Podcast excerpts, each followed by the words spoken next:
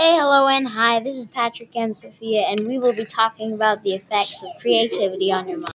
Creativity is an amazing thing that we all have and is a lot of fun, but it actually has some health benefits that you would never ever think of.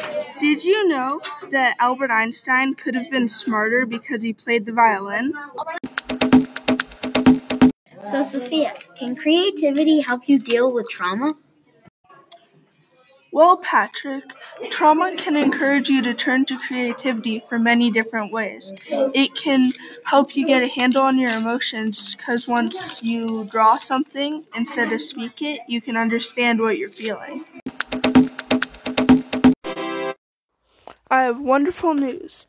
This video is sponsored by Craw, a robot toy of creativity. It's a really simple and fun game that can be either competitive or plain fun. It's really simple too. You start with a tablet and specialized robots. You just draw whatever you want on the tablet, and then the tablet 3D renders the picture. You can make whatever you want for your robot, and if it's not to proportion, it doesn't matter because the tablet renders it in the correct proportion for your chosen robot.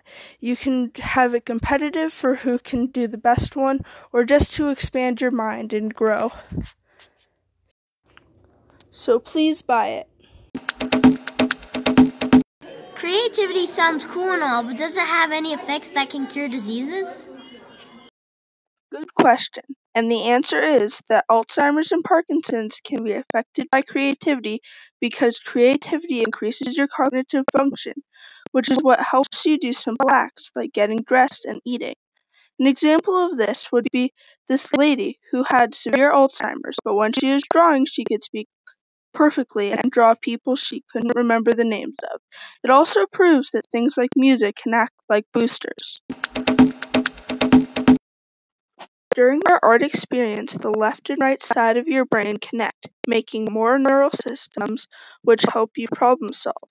If you're not a big artist, don't worry, because just observing an artist's work can increase the neural systems.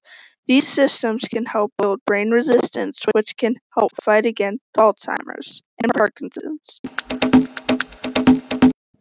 Creativity is something you can use for your health, and with that, Thank, thank you and and goodbye.